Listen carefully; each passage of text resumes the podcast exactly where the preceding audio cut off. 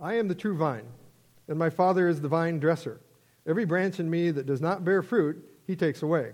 And every branch that bears fruit, he prunes that it may bear more fruit. You are already clean because of the word which I have spoken to you. Abide in me, and I in you.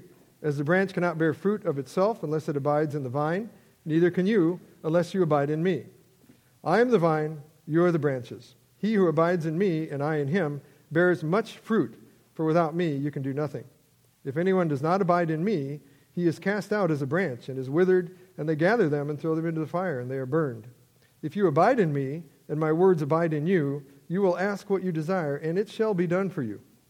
By this my Father is glorified, that you bear much fruit, so you will be my disciples.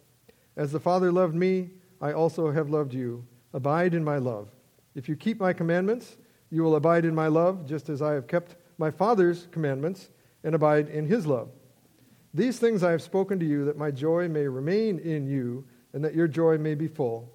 This is my commandment, that you love one another as I have loved you. Greater love has no one than this, than to lay down one's life for his friends. You are my friends if you do whatever I command you. No longer do I call you servants, for a servant does not know what his master is doing. But I have called you friends, for all things that I heard from my Father I have made known to you. Last week I shared a number of the one another verses in Scripture to talk about loving each other. And uh, I believe those verses show us clearly uh, how friends in the Lord should, should be treating each other. It's good to remind ourselves of those uh, often.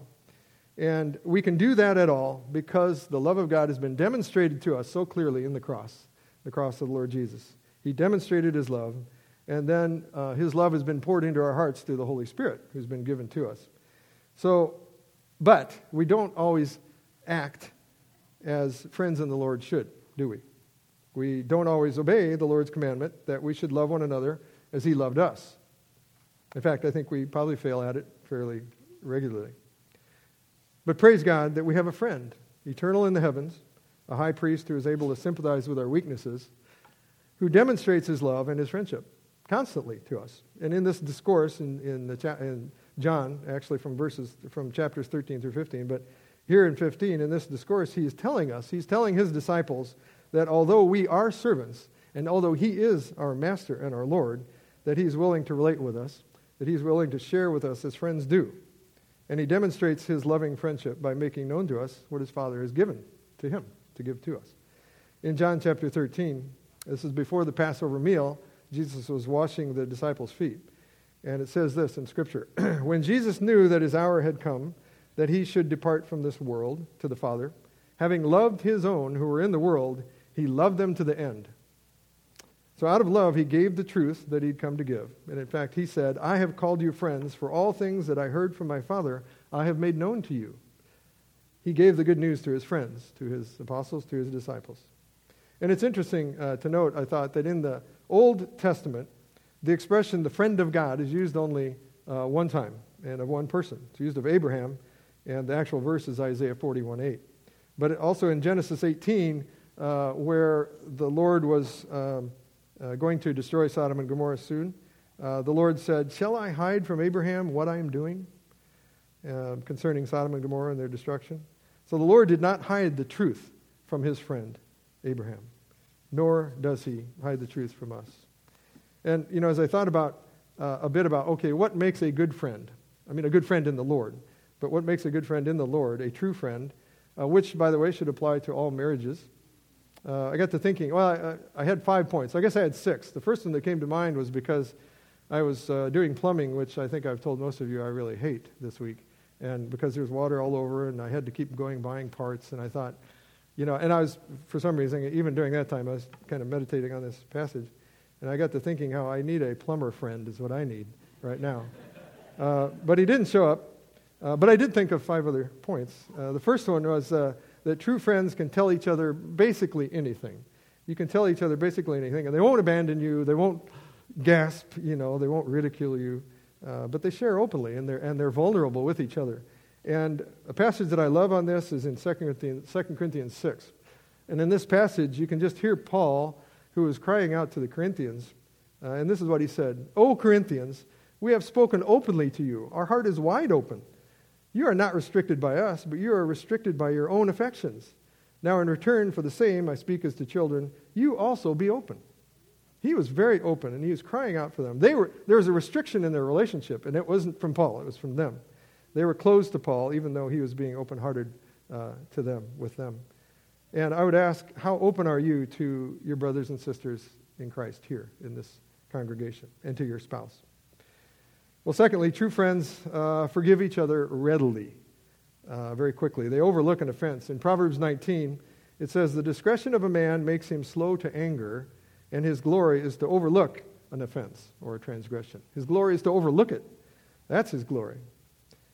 Do you keep short accounts with your brothers and sisters here and with your spouse? Uh, third, uh, true friends, I believe, are just helpful. They, they just love to serve each other. They like to help each other and they sacrifice for each other. Galatians 6, in Galatians 6, it says, Bear one another's burdens, and so fulfill the law of Christ. And he's talking about the law of love here, and which was uh, previous in the passage that we read, the law of love. Bear one another's burdens, and so fulfill the law of Christ. So, are, the question I would ask are you actively sacrificing time and energy and resources, all those things, for your friends here and, of course, for your spouse? True friends sharpen each other. They sharpen each other and they help each other grow and they stay, help each other to stay on the, the path that the Lord has and, and to be sharp in their walk with the Lord.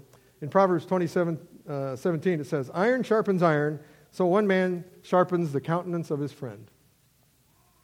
Are you willing to be sharpened? It's one question to ask. Get the rough edges rubbed off of you. Uh, and the other question would be, are you willing to be used of the Lord to sharpen others? Um, it's not easy, you know. Uh, iron sharpening iron takes friction, it's heat, and uh, sometimes it's uncomfortable. And then true friends uh, sometimes have to say hard things to each other in love, things that their friends uh, need to hear. In Proverbs 27, again, it says, Faithful are the wounds of a friend. Faithful are the wounds of a friend.